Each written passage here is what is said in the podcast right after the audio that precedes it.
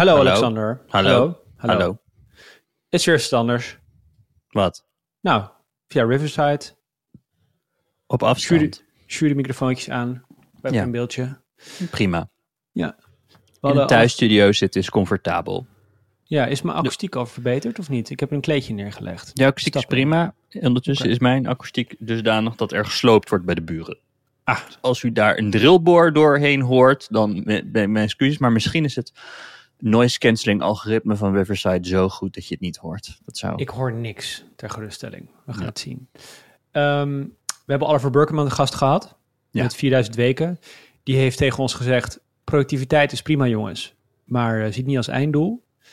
Uh, ik ging het gesprek in met de gedachte, hij gaat zeggen dat we ook niet meer productief mogen zijn. Gelukkig hebben we daar nog steeds toestemming voor gekregen. Dus we weten nu hoe we onze productiviteitsobsessie moeten aanwenden. En in die veilige omgeving dachten we, laten we het weer zelf productiviteitsboeken hebben. Maar dan in de geest van Oliver. Ja, ik heb wel de vrijheid genomen om gewoon uit boeken te citeren waar ik zelf zin in heb hoor. Ik vind het leuk zo'n thema, maar... Maar ergens jij hebt een dat... productiviteitsboek uitgekozen, dat is fijn. Ergens is dat ook in de geest van Oliver. Juist, dat jij je dan weer aan de regels houdt. En, en ik jij weer alle opties weer, open houdt. Toch weer gaan freewheelen. Ja. ja. Nou ja. Maar ja, wie, wie wordt er gelukkiger mens van? Ja, wij, waarschijnlijk worden we allebei gelukkig van onze eigen methode. Het zei nou, ik vond het wel mooi dat hij zei, jullie willen hetzelfde. En jullie accepteren elkaars gekkigheden van elkaar. Ja, dat is wel dat, zo. Ja, voor lieve bevestiging. Ja. Ik heb dat nu als, uh, ik heb dat nu op mijn telefoon gezet, dat fragment. Als je daar weer iets raars doet, luister ik daar even naar. Mooi dat we de, een auteur, een bestseller auteur nodig hebben om ons vriendschap te valideren. Ja, oké. Okay. Nou, ik heb dus, zal ik dan beginnen? Omdat ja. ik, ik vind dat ik dat recht verdiend heb, omdat ik uh, me wel een thema Ja, de opdracht heb gehouden, heel ja. goed. Ik ga helaas dus twee dingen doen. De eerste weet je al, ik ging een nieuwe werkplek inrichten. En het uh, tweede wat ik ging doen was, uh, dat weet je nog denk ik nog niet. Ik heb een nieuwe, um, voor het eerst sinds vier jaar of zo, een nieuw design aan mijn site gegeven. Ah. Ja, WordPress heeft namelijk iets nieuws gedaan. Ze hebben een Gutenberg blog editor gelanceerd. Ah, het is al honderd jaar, man. Nee, maar het is nu, WordPress zes komt eraan en daar is het default geïntegreerd. Mm. Dus, dat is, dus nu dacht, het, dacht ik, nu is het punt waarop ik kan aanhaken. Early het majority. Is een heel minimalistische site geworden. Ja, het is gewoon helemaal Mooi. gericht op de tekst. Ja, leuk. En dan, uh, op, op, onder elk artikel op de conversie naar mijn nieuwsbrief. Het is wat mooi meer... dat na al die jaren webdesign, dat, dit dan, dat we hier dan op uitkomen. Vind ik mooi. Ja. Als je dus op een artikeltje klikt... Ja. Dat is heel vet aan de blog editor. Dan kan je dus bijvoorbeeld per artikel een andere kleur instellen, zonder dat het meteen site-wide doorgevoerd is. Ja, ja. En dat nieuwsbriefblokje daaronder, ja. dat is dus ook, kan je dus ook los designen. Dus stel dat ik nu naar een nieuw thema zou overstappen, dan zou dat ah, ja. behouden blijven. Dus het is veel, uh, je kan, en je kan veel meer rondslepen met alles. Het is veel intuïtiever geworden. En jouw hosting is door, dat zeg jij trots onderaan, hosting door Cobalt Digital. Waarom staat dat daar zo? Omdat het is, uh, dan krijg je korting. Oh, je hebt korting gekregen. Ja. Je hebt gemaild, hi, ik wil wel, maar... Hoe, hoe, ging ja. dit in de, hoe ging dit in zijn werk? Nou, ik was op vakantie vorig jaar, ik lag op het strand. En toen uh, stuurde iemand een appje, je site ligt eruit. En de site is net niet belangrijk genoeg voor me... dat ik dan naar de camping ren om hem te gaan fixen. Maar ik vond het wel irritant, het ging wel in mijn hoofd zitten. Dus toen heb ik mijn telefoon gepakt en heb ik getwitterd... Wie, uh, wie heeft er zin om mijn site te gaan onderhouden? En toen reageerden er een paar partijen onder wie Cobalt Digital. Dat was een enorme klik. Dus vandaar. Jij begon erover. Klinkt nu als een advertorial. Ja. Maar Podimo is advertentievrij. Ja, ik betaal er gewoon voor. Maar ik krijg een beetje... Ik realiseerde me laatst dat toen we de, uh, de fout voor de clipping deden... en uh, toen nog pre-Podimo... en uh, dat we K L M-maals deden. Dat, ja. dat uh, het idee was dat we dan op de helft zouden switchen naar jouw account... om miles te harken. Maar uh, dat hebben we helemaal niet meer gedaan. Het is allemaal alleen maar naar mijn account gegaan. Nou, dan uh, gaan we binnenkort een keertje vliegen, toch? Maar dit is een soort disbalans die nu, die nu ge, ge, gefixt is, wou, wou, wou ik zeggen. Nu nee, heb die korting had ik al. Dus gewoon, oh, ja. gewoon, ik schiet hier niks mee op. Nou, neem, maar een keer mee naar de, neem maar een keer mee naar de lunch als we, als we weer eens op pad gaan. Ik heb die maals ook nog niet binnen. Dus we zien okay. of er überhaupt mensen zijn die zich hebben aangemeld. Was het een goede conversie? Oh, dat weet je dus ook nog niet. Dat weet ik niet. Oké. Okay. Anyway. In ieder geval, tijdens die twee activiteiten. Ja. Die wer- nieuwe werkplek inrichten en uh, nieuwe site inrichten. Bij het inrichten van een nieuwe werkplek kwam ik dus allemaal oude boeken tegen. Die ik in, do- die ik in dozen bewaarde. Zoals deze. En uh, dit waren de papieren boeken. En altijd als ik een papieren boek las, dan ging ik ver- vervolgens op mijn site daar een boekverslagje over schrijven. En die kwam ik weer tegen toen ik mijn site een beetje uh, op orde aan het brengen was. Oké. Okay. En daar zit een thema in dat ik graag met je wil bespreken. Het eerste boek, dat heb ik ook op mijn bureau gelegd. Dat is toch een beetje een, een soort van een van mijn... Uh, The Perennial Seller van ja, Ryan Holiday. Een van de pilaren van, in, in mijn werk. Heb je die wel eens gelezen? Ja.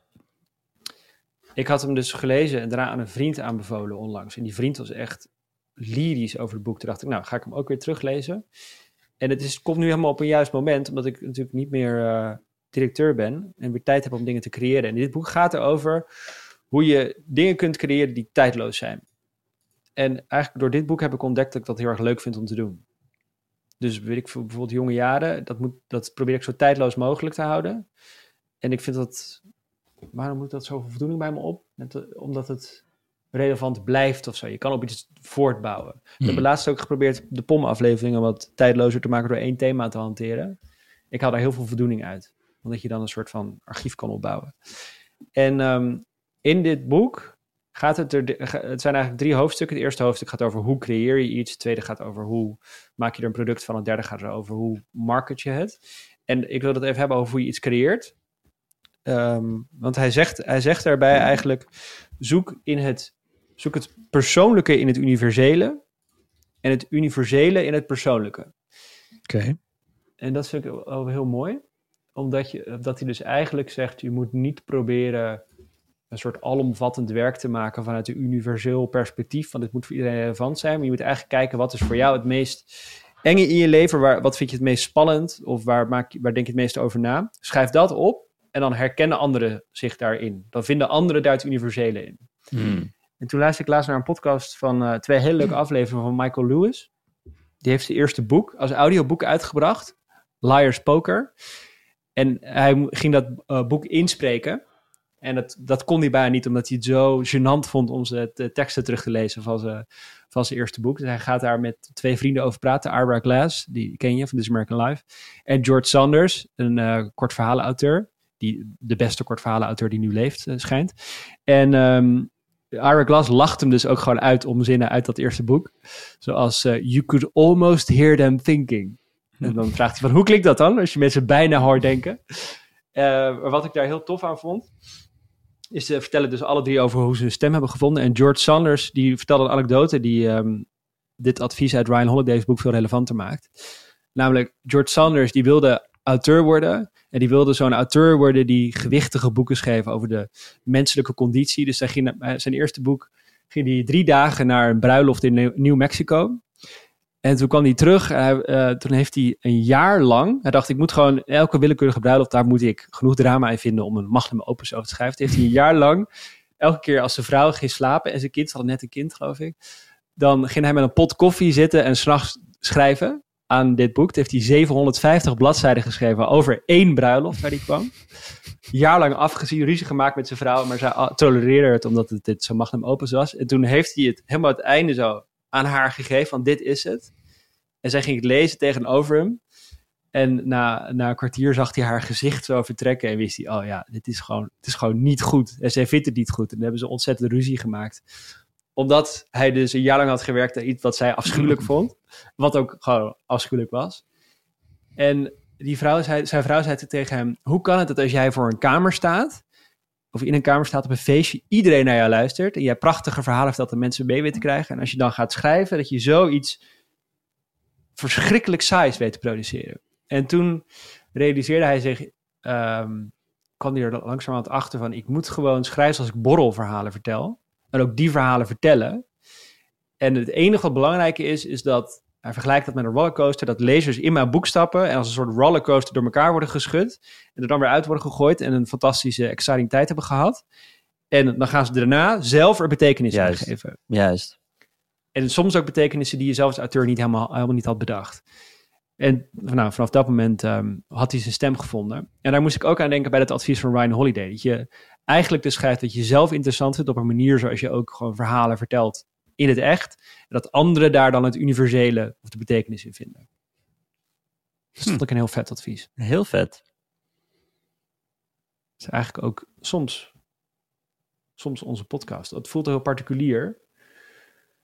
Maar uh, dan hoor je dat iemand er weer iets uit heeft gehaald dat voor hem of haar heel relevant is. Ja, ik zit hierover na te denken. Ik heb vroeger uh, retorica college gehad. En dat gaat natuurlijk de hele tijd over verhalen vertellen en het nut van verhalen vertellen. Mm-hmm. Um, en ik realiseer me nu pas dat dit het eigenlijk is. Want er wordt een soort van aangenomen dat verhalen vertellen beter is dan feiten vertellen. Dat wordt dan als een soort feit gepresenteerd. Maar dit is natuurlijk de reden waarom dat zo is. Dat, dat het veel beter of dat het veel leuker is om te luisteren naar een verhaal wat je vervolgens zelf het punt uit kan extraheren. In plaats van dat dat uitge, uitgeserveerd wordt. Ja. Ja, dat realiseer ik me nu pas. Het is een heel vet punt. Oké, okay. Nou, ik heb uh, een soort van businessboek, maar het is niet echt een businessboek. Uh, The Psychology of Money vond ik een heel leuk boek. Is dat van Zweig? Hoe heet die? Van Morgan Housel. Oh nee, die heb ik niet gelezen. Dus een nog heel leuk onder... boek. Oké, okay. Ik heb wel die podcast geluisterd met hem en Tim Ferriss. Hmm. Die vond ik ook heel leuk. Ik bedoel, de lading van het boek uh, is uh, goed beschreven in de titel. Het gaat dus gewoon over wat mensen allemaal voelen bij geld en wat ons drijft en wat voor rol geld speelt in ons leven. En ik ga gewoon een aantal citaten voorlezen die ik heel vet vond. Oké. Okay. Eén uh, gaat over loterijtickets. Americans spend more on them than movies, video games, music, sporting events and books combined. And who buys them? Mostly poor people. The lowest income households on the U S on average spend four hundred twelve dollars a year on lotto tickets. Four times the amount of those in the highest income groups. forty percent of Americans cannot come up with four hundred dollars in an emergency, which is to say, those buying four hundred dollars in lottery tickets are by and large the same people who say they couldn't come up with four hundred dollars in an emergency. They are blowing their safety nets on something with a one in a million chance of hitting it big. Ja, dat is niet heel rationeel gedrag. Maar ik moet hier dus... Ik zit me de hele tijd op te winden over al die lotto-reclame die tegenwoordig gemaakt wordt. Omdat er yeah. een kamermeerderheid om raadselachtige redenen besloten heeft dat dat een goed idee is. Om het hele land plat te gooien met reclame voor online casino's. Alsof ze het niet hebben zien aankomen dat een verbod op die shit opheffen zou zorgen dat we een soort van gebombardeerd zouden worden met reclames voor, voor casino's. En het is ook echt de lowest common denominator die opgezocht wordt. Dus het is allemaal voetballers die, uh, hmm. die, die, die uh, soort van die, die zweem van rijkdom uit, uit, uit en die van der Meijden. Het is allemaal van die gore figuren. Dik advocaat. Ja, ja, ja, ja van, die, van die Johan Derksen klonen allemaal. Mm-hmm. Uh, en, en je weet dan ook, dat is niet gericht op Uh, de hoger opgeleide, hoogver- g- grootverdienende persoon. Dat is ook gewoon gericht op mensen die het nodig hebben. En uh, uh, die proberen nog meer geld uit de zak te kloppen. Ik, ik heb Met nog veel geen... meer de drempels dan vroeger. Vroeger moesten ze nog een wandelingetje maken naar de kiosk. Om een kraslot om... te halen. Ja. Uh, nee, maar of... ik vind online gokken op zich... Het gaat mij er niet om... Dat vind ik nog een andere discussie hoor. Of je online gokken moet... überhaupt moet toestaan. Want ik denk dat het lastig is om dat echt te verbieden. Want wat ga je doen? Hoe ga je nee, dat maar doen? Ik bedoel meer dat de drempel om na zo'n reclame tot actie over te gaan is zo super laag. Ja, nee, dat is zo. En de vraag is dan of je... Nou, hier ligt daar cocaïne. Dat hebben we gelegaliseerd. Maar is het oké okay om dan overal reclame te gaan maken voor die cocaïne? Mm. Dat is toch ook niet iets wat je als overheid wil stimuleren. En dat doe je in feite gewoon door...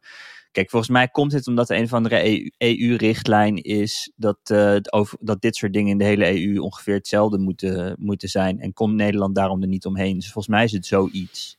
Is, okay. dat, is dat de reden? Maar goed, dat maakt het niet beter. Dan moet je gaan, re- moet je gaan verzinnen hoe je dat voorkomt.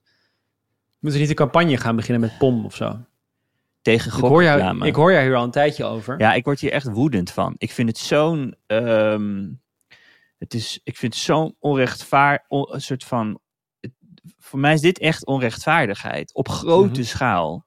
Omdat het gewoon een herverdelingsproject is naar rijke mensen. op de meest gore manier. Want het, het, het, is, het belooft één ding en vervolgens doet het iets anders.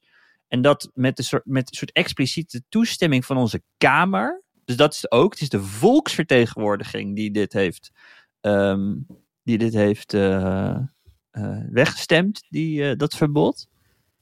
Op basis van wat? Lobbyclubs of zo? Ik vind het ook allemaal...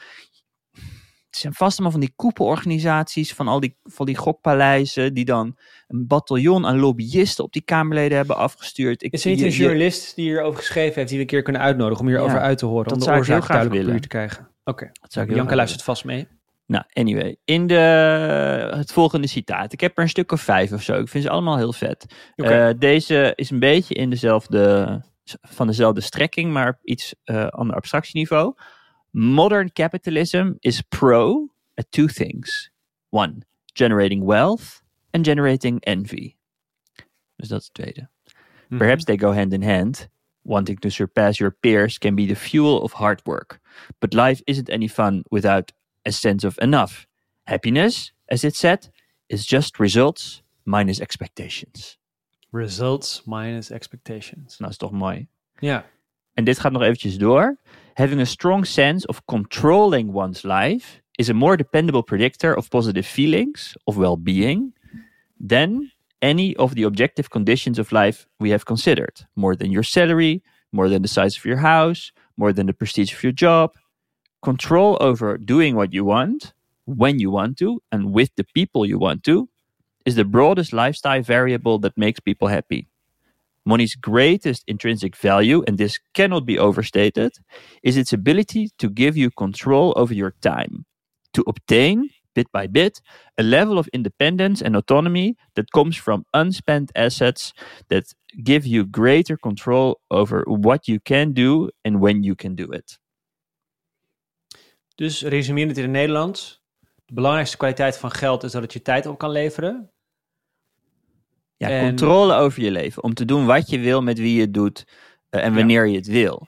Dat dat, um, dat is niet iets... Meeste, veel mensen denken, ik moet meer verdienen, want meer geld op mijn bankrekening. Dan heb ik meer vrijheid. Maar dan hebben ze niet helemaal in de gaten wat nou precies het ding is wat um, blijdschap of happiness creëert. En dat is dus... genoeg hebben om te kunnen doen wanneer je, om te doen wanneer je uh, dingen wil doen, wat je wil doen. En met stoppen met een baan omdat je er niet meer plezier in hebt. Ja, of zonder dat je meer werken hebt op iets nieuws. Ja. Minder werken op tijden die je zelf interessant vindt. Ja. Nou, is toch grappig. Ja. Oké, nog gewoon, gewoon nog eentje. In Amerika zit het waarschijnlijk veel revolutionairder, dit boek. Want wij leven natuurlijk al in part-time, uh, part-time country. Waar in Amerika werkt, is de standaard modus vijf, vijf dagen per week werken. Als je yeah. werkt. En heel erg keeping up the Joneses in al die, in al die suburbs waar je de auto's met elkaar vergelijkt en zo. Ja, maar ik, ik denk dat wel... dit in Nederland ook wel is hoor. Dat, ja, tuurlijk, dat... de dynamiek speelt hier wel. We zijn, we zijn tenslotte mensen. Maar we zijn wel een land waarin um, mens, heel veel mensen tijd belangrijker vinden dan geld. Fair Daar enough. Heb je part-time werken voor. Fair enough. Dit is een, over een hele andere boeg. Het gaat over pessimisme. Pessimism just sounds... Ik moet aan Marcel van Roosmalen en Gijs Groenteman denken als ik, deze, als ik dit citaat lees. Okay. Pessimism just sounds smarter and more plausible than optimism. Tell someone that everything will be great and they're likely to either shrug you off or offer a skeptical eye. Tell someone that they're in danger and you have their undivided attention. Ja, en je hebt ook... Uh, als je geen gelijk hebt, heb je in ieder geval mensen toch nog proberen te beschermen. Terwijl als je optimistisch over iets bent en het blijkt niet ge- uh, goed te komen, dan ben je opeens verantwoordelijk. Ja. Uh, dus bijvoorbeeld in terrorismebestrijding was... is dit ook, uh, ook heel relevant. Dat het altijd is, terrorismebestrijding is altijd vanuit de overheden net iets te veel. Omdat ze later dan kunnen zeggen, nou, we hebben in ieder geval de juiste maatregelen genomen. Terwijl we ja. minder gaan doen. Wat Bartlett natuurlijk zou doen, bijvoorbeeld in de West Wing, waar we het volgende week over gaan hebben, dan, um, ja, dan kan je daarop afgerekend worden. Dus ook in de politiek speelt dit. Ik was, ik was gisteren met iemand aan het praten die veel over Zero Days weet. Um, dus overheden stockpilen zero days om te kunnen hacken bij andere landen of andere, ja, meestal andere landen, om in mm-hmm. hun systemen te komen, om dan de mogelijkheid te hebben om dingen plat te leggen of dingen te jatten of dingen af te luisteren. En zijn stelling was, ik zou wel meer de journalistiek ervan willen overtuigen, een politiek bewustzijn creëren over dat overheden niet zero days zouden moeten stockpilen. Dus ja. niet, niet geheim houden en ze gebruiken wanneer ze er zin in hebben. Maar dat ze juist ervoor zouden moeten zorgen dat die gaat gedicht worden. Dus dat de overheid juist veel meer doet om niet die gaten in stand te houden, maar om je juist te fixen. Mm-hmm. En um, toen zat ik een beetje met hem een soort van dat rollenspel te doen over hoe je zo'n gesprek met een journalist voert. En dan is natuurlijk punt één, ge- veel journalisten weten niet dat er überhaupt zero, wat zero days zijn. Twee, dat ze gestokpaald worden door onze overheid. En als je dan het verhaal vertelt, het zou beter zijn om ze te dichten, want dan wordt de wereld een betere plek als iedereen doet. Versus, het is fijn dat uh, kinderporno, terrorisme en andere ontploffingen uh, uh, voorkomen kunnen worden, omdat je kan hacken uh, middels, uh, middels zero days.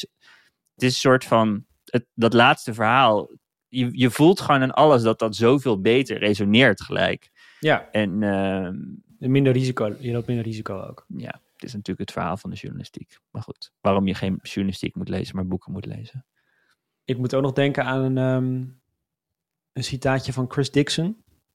Die wel die... Um, Venture capitalist. Ja. Cynicism sounds smart short term, but optimism ultimately wins. Als Steun en Gijs in de Boomerpom dit toch eens in hun oren zouden knopen. Ik heb nog een ergere versie van Ned Friedman. Die zie ik yeah. hieronder als reply. Pessimists sound smart. Optimists make money. Zullen we die naar Marcel sturen? Ja, je moet het naar Marcel van Roosmalen sturen. Dat triggert hem heel erg. Zo'n tegeltje laten sturen. Maken. Dat we, laten bezorgen. Maar tech-optimisme is nieuwe dingen in de narratieve klok. Dat ja, dat gaan alles. Wij ook doen. Ja, tuurlijk. Wij gaan. Wij, wij, gaan, wij, gaan, wij gaan natuurlijk op die golf, net voordat het een echt een golf wordt, gaan wij erop zitten. Ja, maar dat is wel een ding. Kijk ernaar uit. Helemaal uh, in deze economische uh, treurige tijden waarin... Uh, waarin ik zag, zag je dat Y Combinator tweetje? Nee. Y Combinator heeft haar uh, portfoliobedrijf een mailtje gestuurd om hoe om te gaan met deze downturn, deze economische downturn. En ja. eigenlijk zeggen ze, het lijkt erg, het is veel erger dan je denkt. Zorg maar dat je geld hebt, want je gaat geen geld meer ophalen. Als je het idee hebt dat je in de komende drie jaar nog geld moet ophalen, verander je plannen, ontsla je mensen om de tijd door te komen. En meer van dat soort adviezen. Het is echt heel heftig. Hmm. Uh, en dat soort van de tendens is ook dat het niet is zoals die eerdere, uh, eerdere crisis een paar jaar geleden, maar dat dit meer lijkt op de dotcom crash. Gewoon echt, soort van, dat gaat echt een zuivering worden. En uh, waar moet ik hier nou aan denken? Oh ja, dat, dat sommige mensen dan dit aangrijpen om uh, te zeggen, dit soort tijden, de soort van uh, bearish tijden, dit is de tijd voor builders. Dit is niet meer. Als het bloed door de straten vloeit, liggen er mogelijkheden.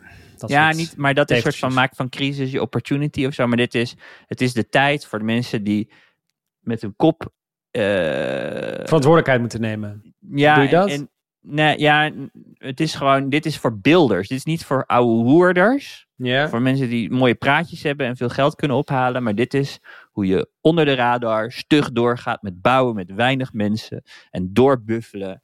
Dat zijn de mensen die overleven. In plaats doorwerken van aan die... je Web drie projectje, ook al staat de token op drie cent. Ja, zeker. Omdat je, je weet, de, de mensen die gelooft. Nu overblijven, dat zijn ja. de mensen die gaan winnen. En, en iedereen die nu afhaakt, daarvan kun je denken van, nou ja, je was het ook niet waard. Ja. Toen ik dit twee weken geleden tegen jou zei, vond je het, vond je het verschrikkelijk. En zei je, we moeten compassie hebben, we moeten compassie hebben. ja, ja, ja, gaat mij daarmee blijven lastigvallen. Hè? Ik heb gewoon veel compassie. Dat ja, is wakker dat is heel, in de samenleving. Echt uh, lief van je. En um, oh, de heb crypto verliezers. Dat boek van uh, Morgan Housel staat ook een geweldig iets over uh, Warren Buffett. Die wordt natuurlijk altijd als een orakel gezien. En als de slimste investeerder van de, dit tijdperk. Maar um, hij laat eigenlijk zien dat de beste investeerder van dit tijdperk is heel iemand anders. Die naam is me even ontschoten. Die leeft ook wat meer in de luwte. En dat Warren Buffett heeft gewoon heel goed uh, gevalue invest in de tijd dat dat relevant was. Dus uh, twintig jaar geleden of zo, of dertig jaar geleden. En het, het, ik heb nu de cijfers niet paraat, misschien heb jij het gehighlight. Maar negentig procent van zijn vermogen of zo is, heeft hij pas yeah. opgebouwd na zijn vijftigste. Ja. Yeah. Uh, omdat het gewoon een kwestie is van uh, rente op rente effect, compounding. En dat hij eigenlijk dus de basis heeft gelegd al lang geleden, toen niemand nog wist wie hij was, of nog helemaal niet bekend was. En dat hij daar nu pas, dertig jaar later, alle credits voor krijgt. Alleen wordt er, zegt hij, dan veel te veel gekeken naar wat hij nu doet. Terwijl je moet gewoon kijken naar wat heeft hij dertig jaar mm. geleden gedaan. En de factor tijd is, is uh, zijn, de grootste vriend van Warren Buffett. In november, december zei hij, uh, ik doe alles in cash nu. Want uh, dit gaat allemaal naar de tering. Warren Buffett. Ja. Hm. Nu is hij aan het kopen. Hm. Dus hij kan nogal wat, zeg je. Nee, de, de neiging is nog steeds inderdaad om te kijken naar wat hij nu doet. En ja. uh, het gewoon, hij had gewoon zo gelijk. Ja. Maar ja. Ik had twee boeken beloofd, maar we hebben niet heel veel tijd meer. Dus ik doe het heel kort. Het t- tweede boek wat ik tegenkwam in mijn boekenkastje was... Uh, Setting set, the Table. Van Danny Meyer. Een man die, uh, dit boek is helemaal onbekend en die, deze man eigenlijk ook. Hij heeft in New York een paar uh, restaurants opgericht die legendarisch zijn geworden. Waaronder, waaronder een restaurant dat uh, af en toe het beste restaurant ter wereld is. Um, maar ook de Shake Shack, die, die kennen meer mensen. Ah. Een, hamburger, een soort premium mediocre hamburgerketen. En um, hij heeft dus een managementboek geschreven. En het meeste daarvan is even niet meer relevant voor me, want uh, nou ja. Valt niet veel meer te managen. Maar uh, ik kwam nog wel een stukje tegen hem uh, op mijn blog. Dat wat ik hierover geschreven had, over notities maken. Dus hij, hij heeft ooit een reis gemaakt door Europa voordat hij het eerste restaurant begon. En overal uh, notities gemaakt over wat hij tegenkwam. Wat, hij, wat, hij, uh, wat de architectuur was. Hoe restaurants waren ingedeeld. Uh, welke smaken er gecombineerd werden. En eigenlijk op basis van die stapel notitieboeken heeft hij toen zijn eerste restaurant uitgetekend. Um, En dat herinner me eigenlijk weer aan, en dat is ook een beetje meta over deze aflevering, aan het belang van, van notities maken. Yeah. En dat systematisch uh, opschrijven. Yeah. En eigenlijk dus ook weer uh, terug te gaan in je eigen verleden. En ik, ik sta nu bijvoorbeeld, en jij trouwens ook, in een soort nieuw tijdperk van wat ga ik nu doen. En Meyer noemt dan uh, dat je eigenlijk uh, A B C D, heeft hij een leuk ezelsbrugje voor, always be collect, collecting dots. Dus probeer de hele tijd datapunten te verzamelen door de jaren heen. Je weet niet waar het relevant voor gaat zijn. Ja. En ga dan eens terugkijken uh, met, met een heel nieuwe blik naar je oude notities van wat is er nu relevant, uh, wat kan ik nu gaan toepassen. Dus dat vond ik een mooie aanmoediging. Ja, want ik zou letterlijk dit de hele dag met jou kunnen doen. Citaten ja. doornemen, mezelf weer verblijden met iets wat ik al lang weer vergeten ben en Uh, um, de link leggen naar dingen die vandaag gebeuren, zoals die Lotto-reclames. Dat is niet waarom ik dat ooit gearcheerd heb in dat boek. Dat is gewoon ja, zo ja. leuk. Supergoed voorbeeld. Ja. Maar dat is ook The Economist lezen. Ach man, misschien moet we gewoon fulltime podcast worden. Dan ga ik iedere ochtend The Economist lezen en dan in de middag. Ook een dagelijkse lezen. Podcast. Ja, ik ben, ik zou, ik zou ervoor tekenen. Hoe dan ook. Jij moet er vandoor. Ja. Ik moet volgende een week foto- hebben wij... van Podimo. Oh, je hebt een foto van Podimo, wat leuk. Voor volgende week hebben wij... Uh, gaan we terugblikken op ons uh, live event. Uh, door middel van een after over het podium. Hoe bereid je je voor op het podium? Hoe is het op het podium te staan? Er zijn allemaal vragen ingestuurd. Ja, en we hebben dus het, het, live, het live event verknipt tot een dat podcast. Dat vond ik leuk om te doen. Dat hebben we gisteren gedaan. Ja. Dat vond ik echt leuk. Met z'n drieën ja. in een kamertje. Terugluisteren en knippen. Ja. Ja, dat monteren samen is leuk, hè? Ja. En we ik zou wel willen dat we dan echt een kantoor hebben, dat zat ik te denken. En dan gewoon schermen waar tijdcodes en dat we live kunnen monteren. Dat we niet terugluisteren in iTunes, maar gewoon in een editprogramma. En dat alle fragmenten onder knoppen zitten. En dat je zo, terug naar fragment drie. Tijdcode vanaf dertien minuut dertig. Die lijkt me heerlijk. Anyway. Oké, okay. okay, lieve vriend. Ik uh, spreek je volgende week. Tot volgende week. Dag. Dag.